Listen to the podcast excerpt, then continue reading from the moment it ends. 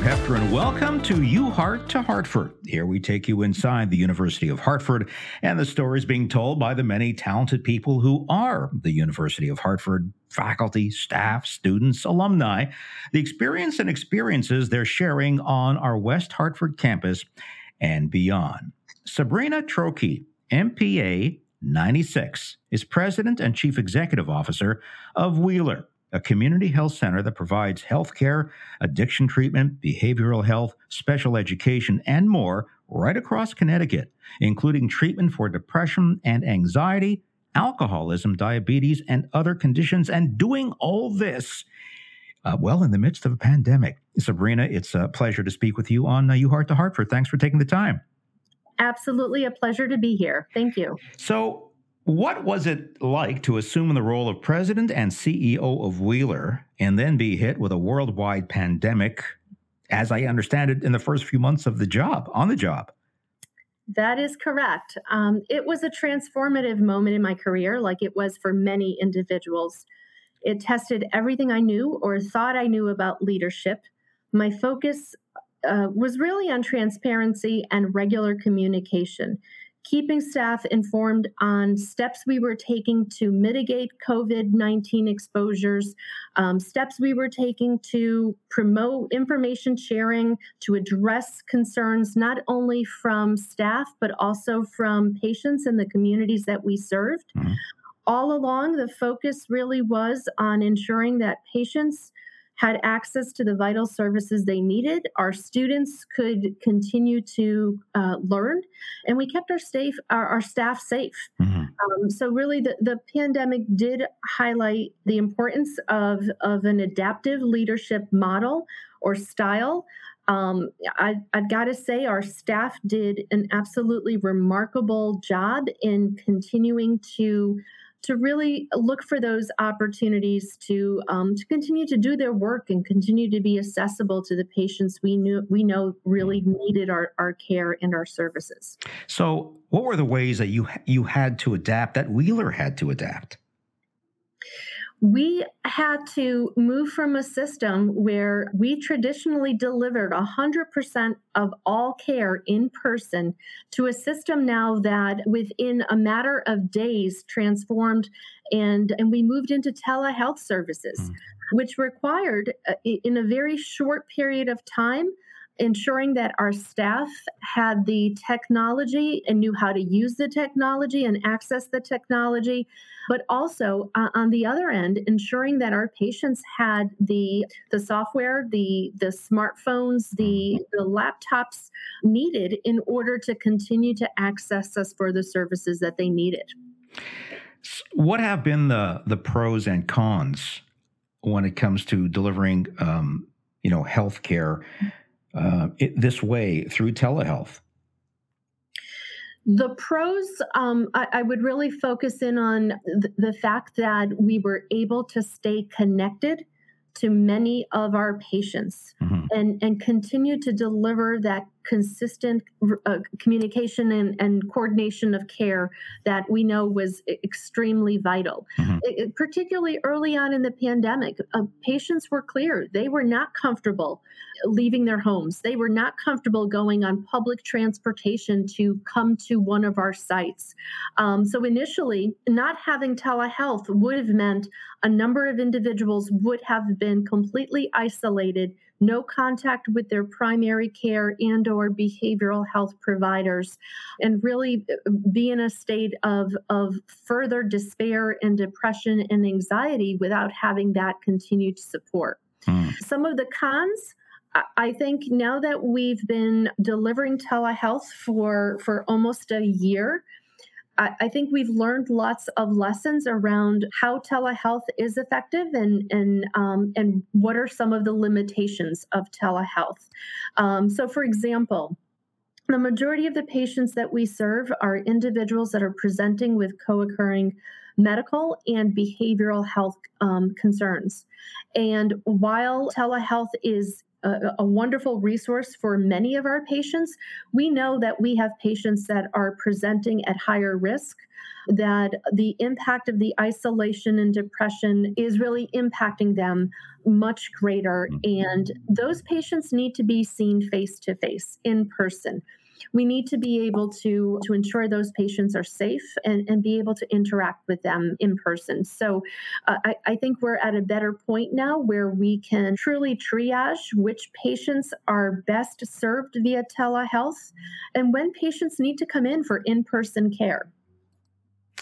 Is it important for the technology to keep up to telehealth uh, in terms of being able to provide the best care that healthcare providers can provide using this technology? It really is. One of the biggest challenges we found was uh, many of our patients did not have the technology needed in order to, to be able to access care via telehealth. One of the pieces that, as part of the pandemic, Connecticut did was, in addition to telehealth, remote also offer the option of telephonic only. And for many patients who did not have either the bandwidth or the technology that could support the telehealth service, having the ability to still connect with that patient, even through telephonically audio only, mm-hmm. um, really was a, a, critical component for us. Do you believe that telehealth is the future uh, of medicine, even you know post COVID nineteen? I do believe telehealth has a permanent, uh, will be a permanent presence in the delivery of primary care and behavioral health services. I do believe that as we're we're managing a number of crises, including, for example, the opioid crisis that that that we uh, are seeing here in Connecticut and in many other um, states across the country, um, we recognize that there are services and potential conditions where patients do need to be seen in person, even if it is for a portion of their treatment. It, it's still in person care, still is, critically important for, for many of our patients. But the opportunity to offer a patient, when appropriate, the opportunity for telehealth is, is invaluable. Mm. Sabrina, what did you learn as a graduate of the University of Hartford Masters in the Public Administration program that you carried with you into your position with Wheeler as president and, and CEO? And I guess, how did the University of Hartford prepare you for the duties associated with being president and CEO of a facility like Wheeler? I truly account the public administration program at UHart as as really providing me the, the foundations for nonprofit management and administration. You know, I folk, there was increased focus or on um, leadership and management skills, focus on interacting with government, nonprofit, private partners even components related to effectively leading employees. So, looking back and looking at my current role as CEO, I really do see the program as, as giving me the foundations that I use on a day to day basis in my role as president CEO of Wheeler.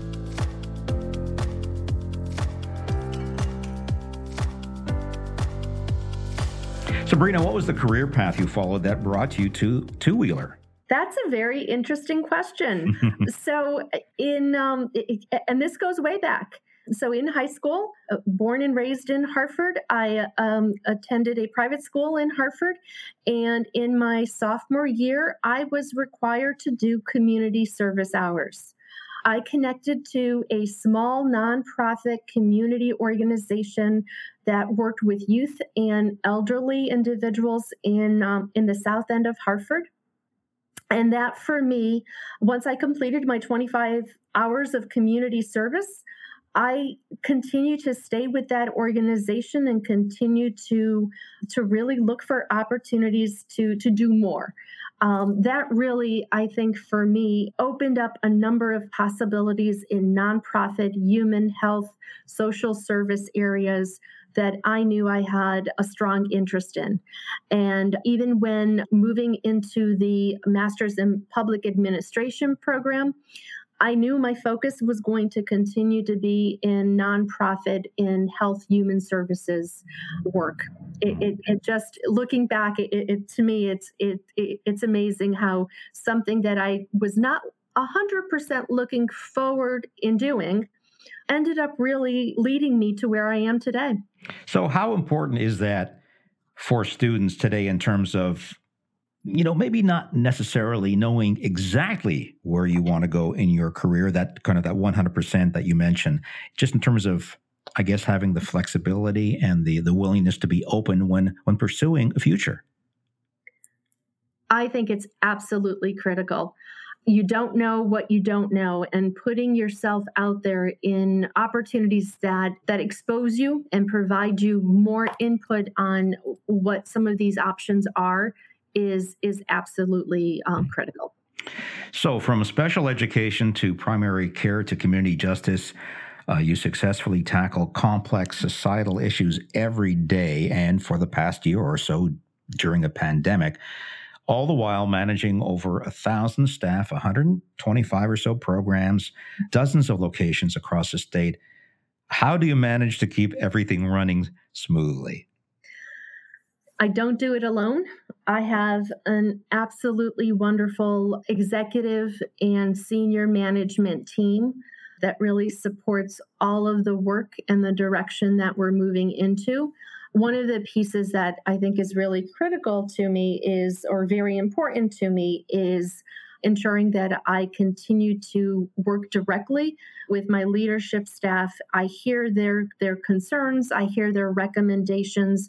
I offer them the opportunity to to go into different directions to build on their passions and and really uh, I, I, I cannot do this alone. This is not Sabrina the CEO running Wheeler. This is Sabrina and a very strong qualified professional team that is helping me lead the organization in a way that allows us to continue to meet more of the community needs, to be responsive to our patients, to our communities, and and most importantly, always looking for opportunities to to introduce innovations, to add, to enhance, to grow. That really comes from the team.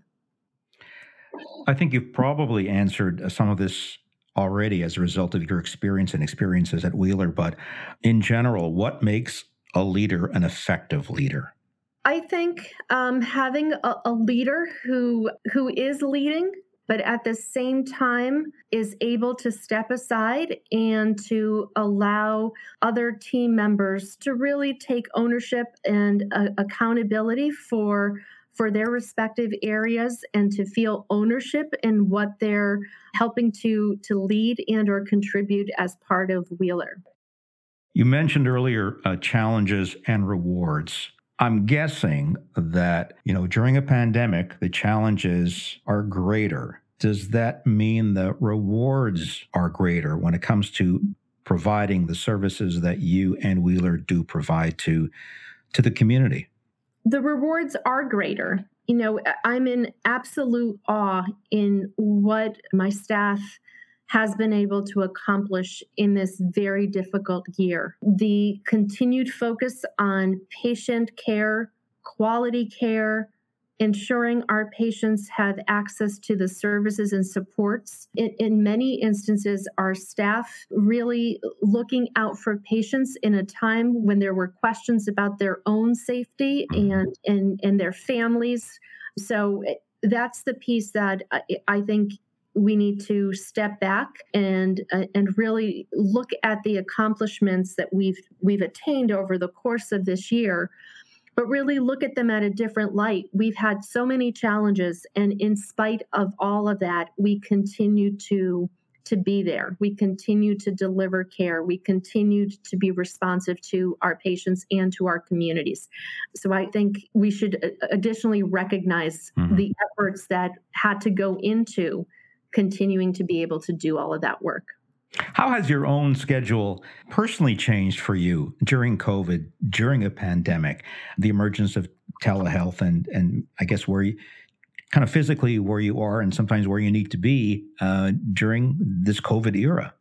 even though we were remote, we do ha- operate a number of critical services that did continue to require face to face in-person care. Mm-hmm. So even in the in the height of the pandemic, we did have services that did continue to operate as usual and and we needed to do that one of the pieces that i, I think was really critical for me was to ensure that I was visible and accessible. So I, even though I, I had the option of working remotely, I did opt to come into the office every day, and I do come into the office every day one of the pieces you know that has been a little different for me i traditionally would spend a lot of my time in our various sites and and i did pull that back a bit and and that's a piece that I'm I'm really looking forward once again as as more of our staff are becoming vaccinated and is is going back out because I think that's just a great opportunity to